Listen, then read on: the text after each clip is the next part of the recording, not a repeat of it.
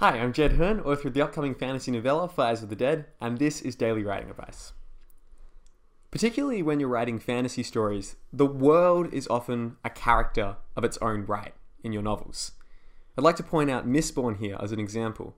Mistborn, for those who aren't familiar, is a novel by Brandon Sanderson set in this world of, as you might guess, mists. And these mists come out at night, and everyone's really terrified of them. And there's these magicians called Mistborn who are basically the only ones who go out at night and feel comfortable in these mists because it allows them to use their powers.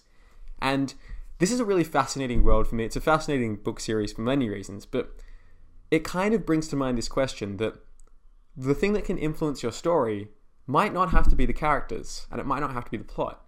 Because in a lot of instances, those are probably the two main factors that you perhaps began with at the beginning, uh, you know, during the inception phase of your story, and then built everything out organically from there.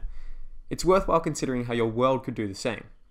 I was interviewed recently on the Reading Gorilla podcast by Dale, who was fantastic, um, and he asked me this question What is the kind of seed that you begin your stories with? And I had two main answers. The first one was character in a lot of cases. Like, I have a vivid image of a character doing some particular action, and then I build the story around that action. But then the second one I realized was world because in a lot of things that I've written, the world is the first kind of big thing that comes to me, the first thing that feels fully formed and realistic. And then from that, I build out the story from there. So, what relevance does this have to you?